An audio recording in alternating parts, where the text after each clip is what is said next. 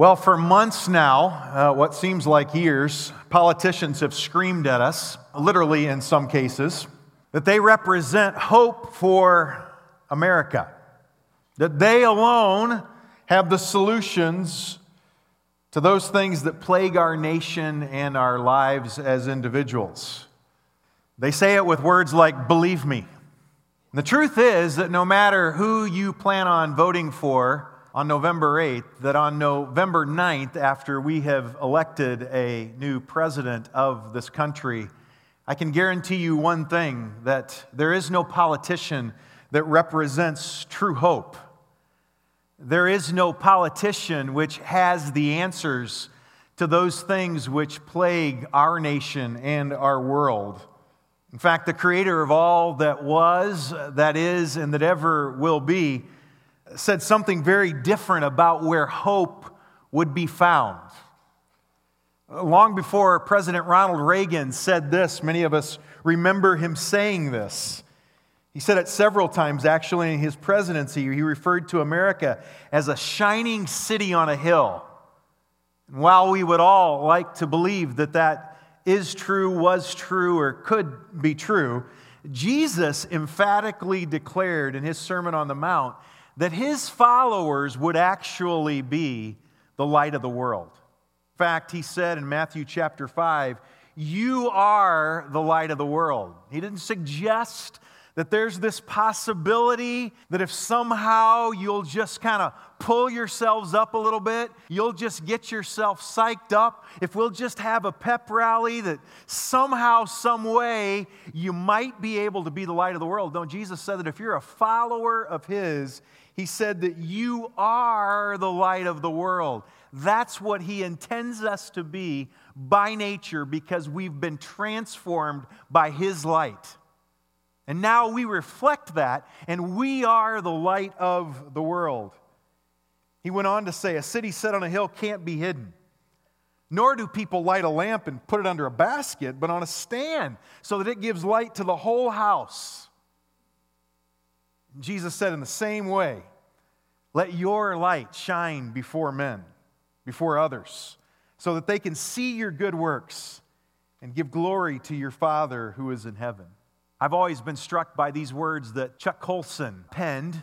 Chuck Colson, if you're not uh, familiar uh, with him, he was involved in the Watergate scandal during the Nixon administration. It was during that time period, subsequently to his crime, that he came to know Jesus as his personal Savior, and he stood up boldly and valiantly for his faith. He wrote these words The hope that each of us have is not in who governs us, or what laws are passed, or what great things we do as a nation. He said this Our hope is in the power of God working through the hearts of people. And that's where our hope is in this country. And that's where our hope is in this life. Do you believe that that's true? I'm amazed at how many times I sit and talk with Christians, well meaning people who are convinced that somehow, if we elect the right people, if we have the right people in Congress, if we have the right president, that somehow they'll be able to fix this thing. And yet, as followers of Jesus, it actually is so simple. We're the fix. We're the fix because the gospel message, if you're here this morning and you're a follower of Jesus, that gospel message has invaded your life. It's transformed you, it's changed you. And as a result of that, we have the opportunity to be a light to this world. And so, Northwest Community Church is made up of followers of Jesus who are called to be the light of the world. And together, we have the responsibility, yes, but I would argue the great privilege to be the light of the world. And this morning, I want to remind you that as the light of the world, we are to be a place of hope for our community that so often wonders if there is any hope. Now, most people understand hope in this way that hope is wishful thinking. In other words, I hope something will happen.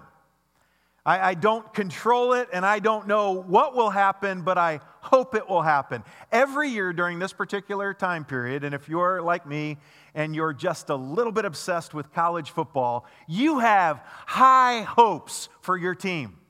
There are actually that are some of you that are here this morning and you're Wolfpack fans. And this morning, you before game one, you, I know because I've lived here 21 years, you are full of hope. And Tar Heel fans, don't laugh because some of you are in the same situation. And Duke, you've had a little blip, and so you have a little bit of hope well. And I hope that the Wolfpack will have a great football season. I certainly don't have any certainty that that's going to happen. I just would desire that that would take place. That's how most of us view hope. Most of the time, when we express hope, we express it with a degree of uncertainty. But that is not the characteristic of biblical hope. It's interesting that biblical hope is characterized by confident expectation. Biblical hope is a firm assurance regarding something that is unclear or something that is unknown. And for a follower of Jesus, the word hope doesn't communicate uncertainty, it communicates certainty because we know who God is. We know that because He's God and because He loved us, that He sent His Son Jesus to die for us. We know that He didn't stay in a grave, that three days later He rose victoriously from that grave. And so our hope is based on certainty this morning. It's confident expectation. In fact, the apostle, the disciple Peter understood well this idea of biblical hope. You remember when he ran to the tomb that first Easter Sunday morning and recognized that the tomb was empty, that exactly what he and others had been told would happen actually had happened. He knew that that was a game changer. That that day everything had changed for mankind. He knew that Jesus was alive. He knew that the sacrifice on the cross had been accomplished and had been accepted by God as evidenced by his resurrection by, of his Son. A payment for the sin debt of humanity had been paid in full, and there was a message of hope for people.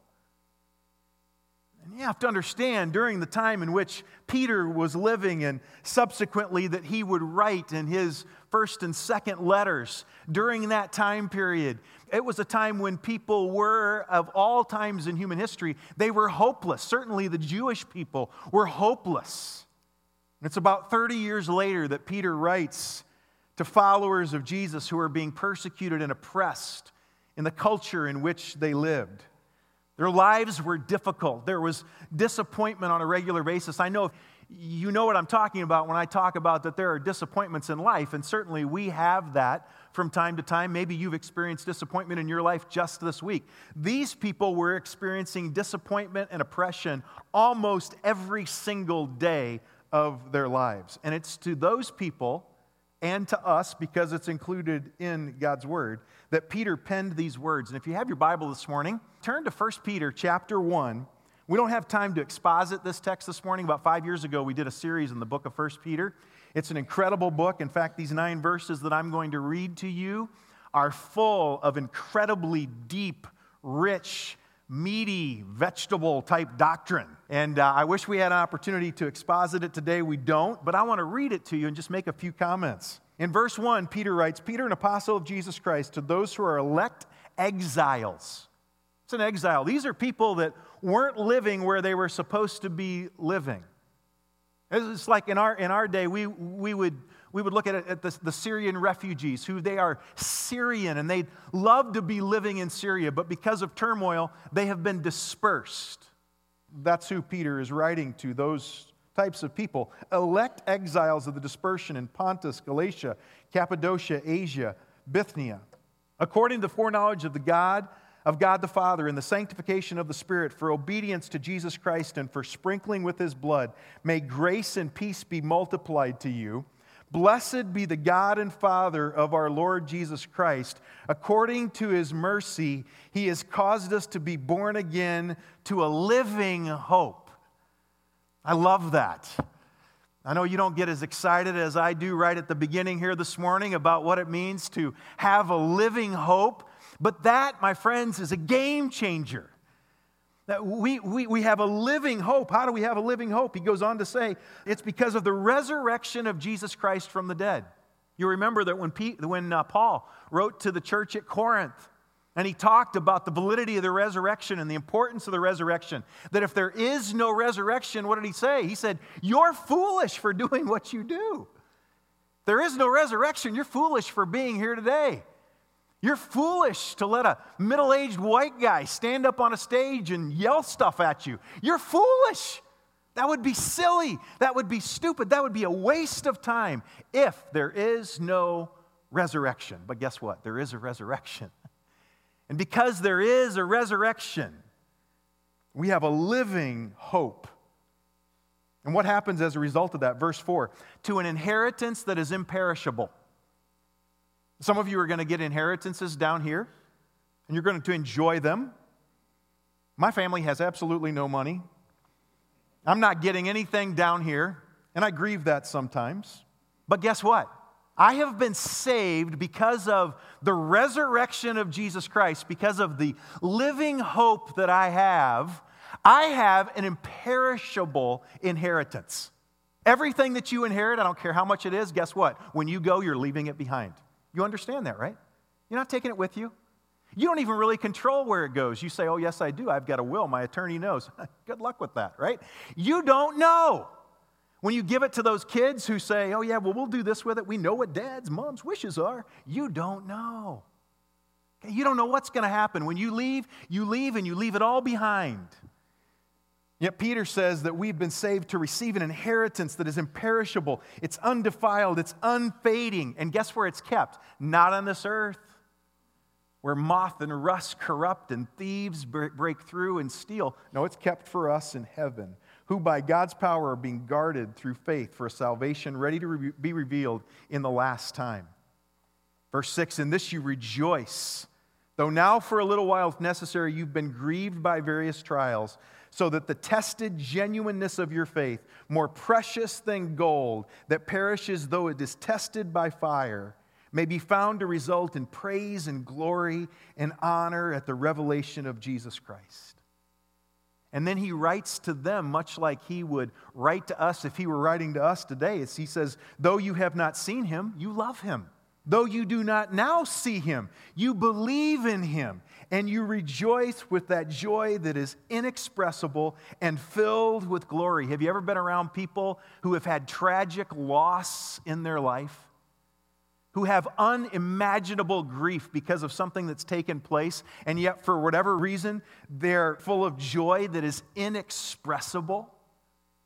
And we look at them, and sometimes the world looks at us if we respond as we should biblically based on being having an understanding of biblical living hope and we look at them and we say how is that possible well it's possible because we realize this is temporary you see this is just but for a moment this isn't where eternity lies down here for seven or eight or nine or ten decades.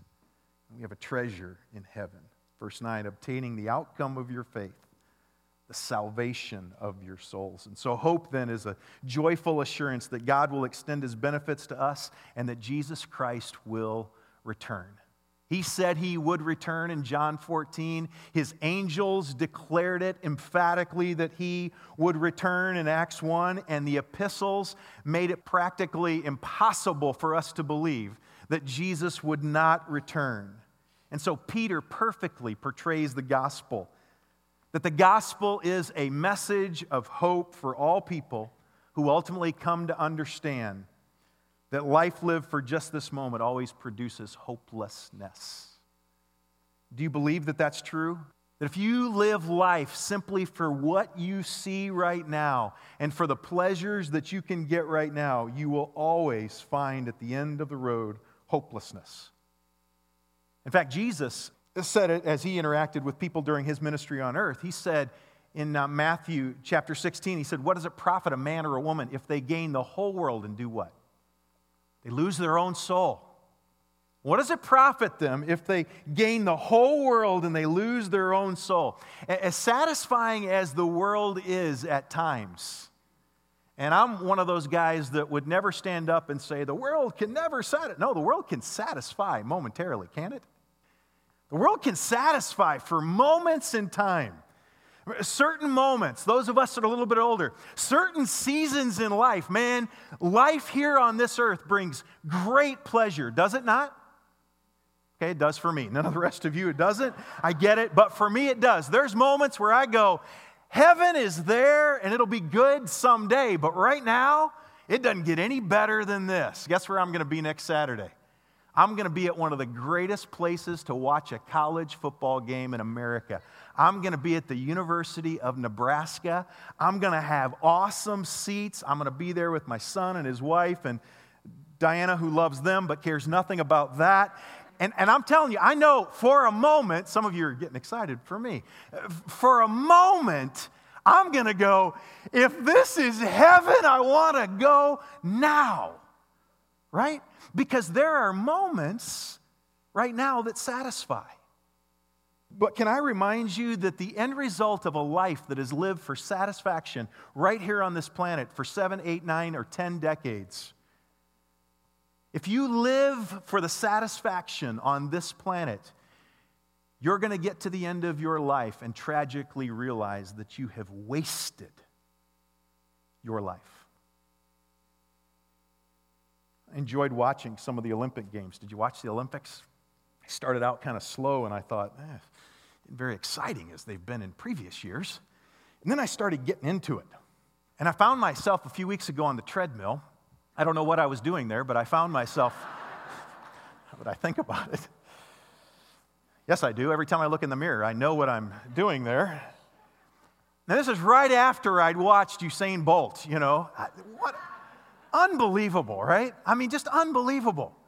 And I thought, you know, man, what would it be like? What would it be like to be known as the world's fastest man? I'll never know that, but I just thought, what would it be like?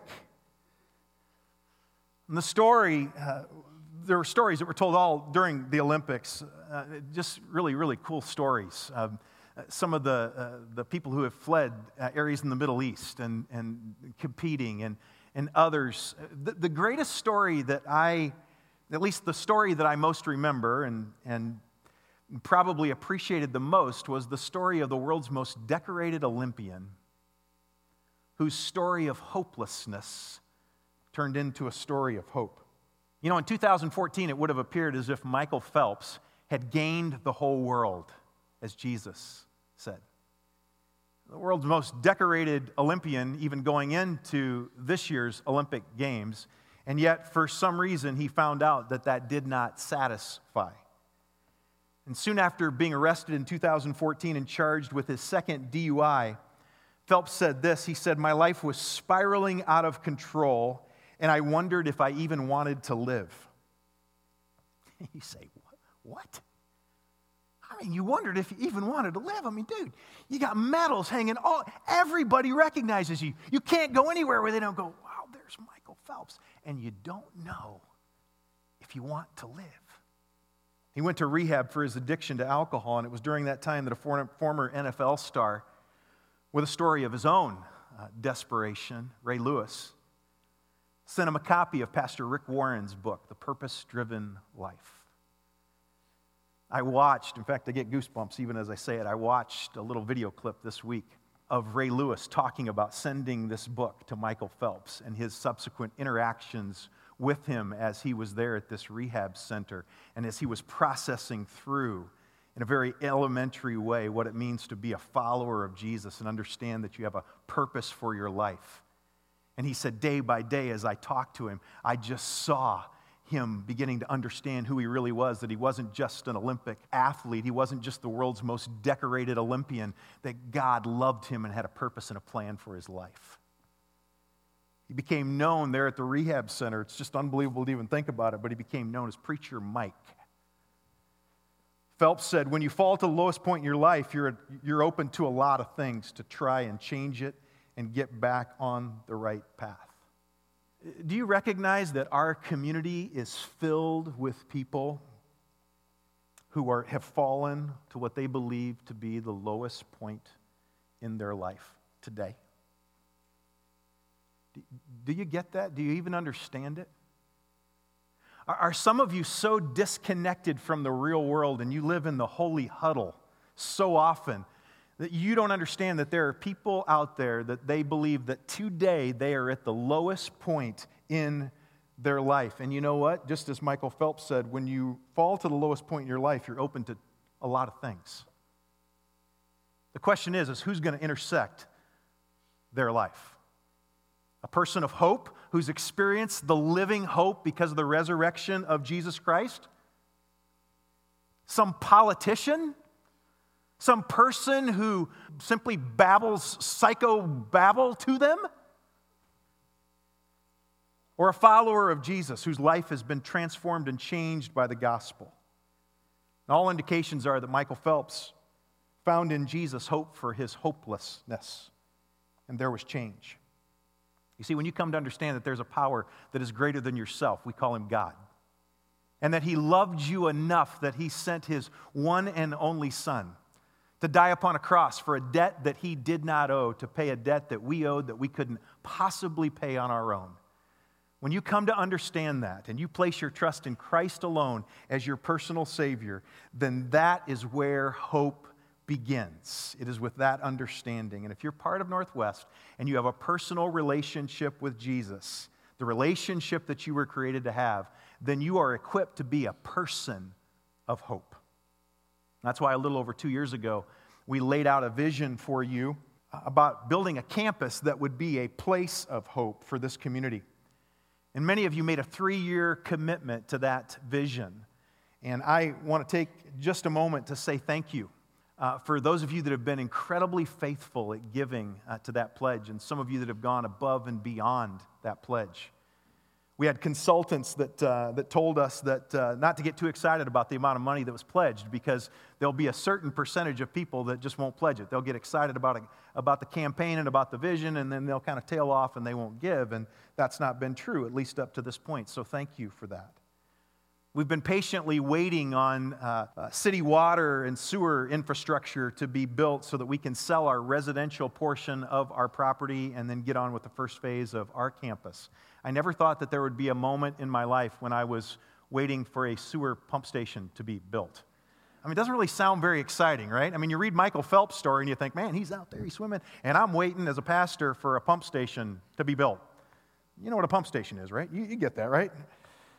Within the next several weeks, we hope, with biblical hope, confident expectation, right? Now, we hope that uh, the construction will be started uh, on not only the water line, but the sewer pump station as well. There are bulldozers on that property, uh, even as we're here this morning. And there are a few little things that have to be worked out, but we believe that that process will begin in the next uh, few weeks, certainly in the next couple of months, and we hope to be able to announce to you soon uh, that we'll have a contract on our residential property. Would you pray with me to that end? I know some of you are so incredibly excited about that. I guarantee you, you're probably not at least any more excited uh, than I am. You don't desire it to happen probably any more than I do, or our elder team, or those on our staff. But would, would you pray that, that this will become reality? Here's the incredible truth about the church as God intends it to be, though since it was established just weeks after his resurrection in the book of Acts. It was never intended, God's church, it was never intended to be known as a building.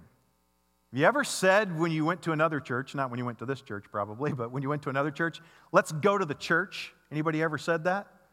Because you think, oh, the church is a building, right? It's a, it's a place. It was never intended to be that way. A building can never be a place of hope unless it is occupied by people of hope, right? Can't happen. People who have experienced new life in Jesus are people of hope, and when they go to a place, that place becomes a place of hope. For example, this morning, Panther Creek High School is a place of hope. Tomorrow, when some of you come here, it won't be a place of hope anymore right? It, it, it'll, be, it'll be a place of torture that you will endure all the way till June, right? But for today, because God's people are here, this is a place of hope. And you know what the world is waiting to see? The world is waiting to see whether or not what we say we have is better than what they're experiencing and they have right now. You know, the problem with some of us is that we live the Christian life unlike it was intended to be lived. There is no joy, there is no excitement, there is no enthusiasm in our life. We don't live our life as if we've experienced the living hope, as if we, we have hope that there's something more beyond this. And as a result, the world looks around us and says, It ain't working too well for you. Or, I definitely don't want what you have because what I got, it looks a little bit better than what you have. We don't ever simply want to be known for the corner our buildings occupy. Wouldn't it be tragic if 10 years from now the people in this community knew Northwest Community Church simply as the building that's on the corner of Morrisville Parkway and White Oak Church Road? Wouldn't that be tragic? We want to be known as a people of hope who interact with and intersect with people in this community at their greatest times of need. That's what we want to be known for. Don't you want Northwest Community Church to be known as a people and a place where you come to find hope? Wouldn't it be great for people in your neighborhood when you say, I'm part of Northwest Community Church? They go, I have a friend that goes to Northwest. And they told me this, that, and other thing was going on in their life, and that somebody invited them to come, and or they intersected with this person who goes to that church, and as a result, boy, things are really different. That's, that's what I know about that. Wouldn't it be better to be known as a people and a place of hope than it would be just a building that's ultimately going to fall down and be nothing but rubble someday? Have you ever felt hopeless? Some of us are in good times in our life right now, and Maybe there's been a time in the past, but we've kind of forgotten what it means to be hopeless, what it means to be desperate. Many in this community, some in this auditorium this morning, have lost hope. It's staggering to me to realize how many marriages and families are broken or in the process of crumbling. Many have come to the conclusion that there's no answers. Come to the conclusion just after 28 years of pastoral ministry that a very, very high percentages of marriages inside and outside the church of families are nowhere near what God intended for them to be. And there's people that are involved in those situations and they feel hopeless. One of the unspoken problems that's just starting to come to the forefront in some of our media, and it's, it's definitely going on in our country, but I believe it's happening right here in our community, and that is an addiction to prescription drugs. I venture to say that if we knew what was going on in everybody's, li- in everybody's life who attended the first service or the second service, that problem, there could be a struggle right in here uh, today. People that went in for a surgery, took a, took, got a medication, all of a sudden realize they've got an addiction now in their life. They feel hopeless. Others who lost control of their consumption of alcohol or even of food. And the result is broken lives and hopelessness. There are people every day that experience unbelievable loss in our broken, depraved, messed up world. Every day we hear the tragic death of someone's child. Hear about this middle school boy who, after football practice, died this last week, right here in the triangle. Just a few weeks ago, a, a family of five uh, going to be uh, missionaries headed out towards uh, getting a little bit of training before they went overseas. Interstate 80 in the state of Nebraska, a truck hits them and all of them are killed instantly. Can you imagine the loss, the devastation in that extended family and friends? And those of us that are left behind sometimes struggle for years or even for a lifetime with a sense of hopelessness, and those people need to find hope. We're always going to have people amongst us in our in our community of faith and in our community at large that come from a doctor's appointment and recognize that what they thought was okay is really not okay, and they have a terminal illness or a chronic disease, and life begins to seem hopeless. Others struggle with depression, some because of some life changing circumstances. Others, they've struggled with it their whole life. And every single day that they wake up, some of you know what I'm talking about personally, every single day that you wake up, you wonder if life is worth living. And you need to find hope. And those are just some of the reasons why we have to be people of hope. People that have been changed by the life changing message of the gospel. Not simply talking about coming to church on Sunday morning. Some of us, that equates to relationship with Jesus equals I come to church once a week. I'm not talking about that. I'm talking about a life that is so contagious, that is so fixed upon eternal things, that people that you do life with in your neighborhood, people that you do life with in your place of business, whatever it is, at your school, they go, Give me some of whatever that person has, because we're living out the reality of a life that has been transformed by the gospel. The psalmist said it in Psalm 42. We think it was David who wrote it. He asked the question, Why are you cast down, O my soul? And why are you in turmoil within me? What's the answer? I'll go sit down on a sofa for $200 an hour. Please tell me what's wrong. Psalmist didn't have that as an option, I don't think. And so he said, he said, hope in God. It's the living hope, the reality of the resurrection that there is a God, that He does love us, that He did, did send His Son, that we can enjoy the relationship that we were created to have. The hope for the world, of the world, is only found in the power of God working through the hearts and lives of people like you and like me. And that's why this year, uh, our theme, you'll see it tonight when you get our, our, uh, our annual vision report, is that we want to be a people in a place of hope. And I want to say what an incredible blessing it is to be on that mission with people like so many of you. I say like so many of you because some of you aren't on that mission. I, I still love you. I'm glad that you're here. I just wish you'd get in, on board with the mission and the vision of being a people in a place of hope. But for so many of you, and some of you do a much better job than I do or our, our others on our staff do we're so motivated on a regular basis by some of you that passionately live out your faith in this community. And you are a people of hope. So thanks for, thanks for that. And thanks for partnering with us to make a difference. Would you stand with me and we'll pray? And uh, we'll sing one last song and we'll go out singing. How about that? Let's pray together. God, thank you for who you are. Thanks for uh, your love for us. Thanks for how you demonstrated it that we were such helpless, hopeless people. In fact, living in 2016, were there no cross, were there no resurrection, we would be helpless, hopeless people, only to simply find satisfaction for a few decades before we died. And yet, because you loved us, because you demonstrated Romans 5 8, your love for us, in that while we were yet sinners, Christ died for us and then was resurrected. We have hope. God, make us a people of hope, and as a result of that, collectively, make us a place of hope for this community and for this world, we pray. In Jesus' name.